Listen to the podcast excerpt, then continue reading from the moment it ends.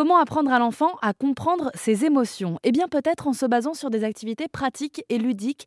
On en parle avec vous, Marie-Esther Degbello, bonjour. Bonjour. Vous êtes la cofondatrice de Koalou, une application, une plateforme et un livre sur la santé mentale des enfants.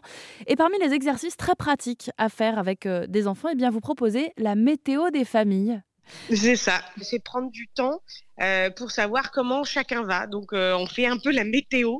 Euh, est-ce que je, suis bien Est-ce que je suis pas bien Comment je me sens Et chacun a son temps pour parler. Ça permet de réellement élaborer euh, sur euh, son état euh, de, santé émotionnelle du moment. Quoi. Donc comment je vais aujourd'hui, est-ce que je me sens bien, est-ce que je me sens pas bien.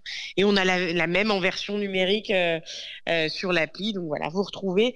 L'idée c'est d'avoir voilà plein d'activités dans le livre sur la, bah, la météo des familles. Vous en avez plein d'autres sur comment je vais aujourd'hui. Et de rendre ça ludique. Ah oui, ça, en fait, on pourra pas. Enfin, si on parle de santé mentale, on ne peut pas parler de la santé mentale aux enfants comme on en parle aux adultes. Parce qu'il n'y a pas la même maturité, il n'y a pas les mêmes enjeux, on n'a pas les mêmes euh, niveaux de concentration. Donc, bah, nous, des fois, euh, certains adultes ont besoin que ce soit ludique aussi. Hein. Oui, c'est clair, c'est clair. Oui, mais notre idée, c'est vraiment de le dire, euh, de le faire le plus ludique possible.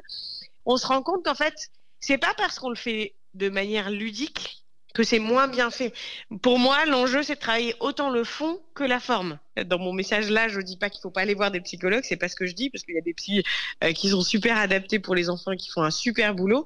Mais il y a des fois aussi où, bah, quand vous avez un enfant qui a été voir plusieurs professionnels, ça peut lui faire du bien de, temporiser avec des jeux, avec une appli sur lequel il peut se, se, reposer et faire des programmes spécifiques pour apprendre à mieux gérer son stress, à l'angoisse de séparation, etc., etc. Et je rappelle le titre de votre livre qui a été publié en janvier dernier, La santé mentale et émotionnelle de l'enfant, dans lequel on retrouve toutes ces informations que vous avez d'ailleurs écrit avec euh, d'autres professionnels euh, de santé ou de la petite enfance, à retrouver chez Hachette Pratique et on met toutes les infos sur rzn.fr.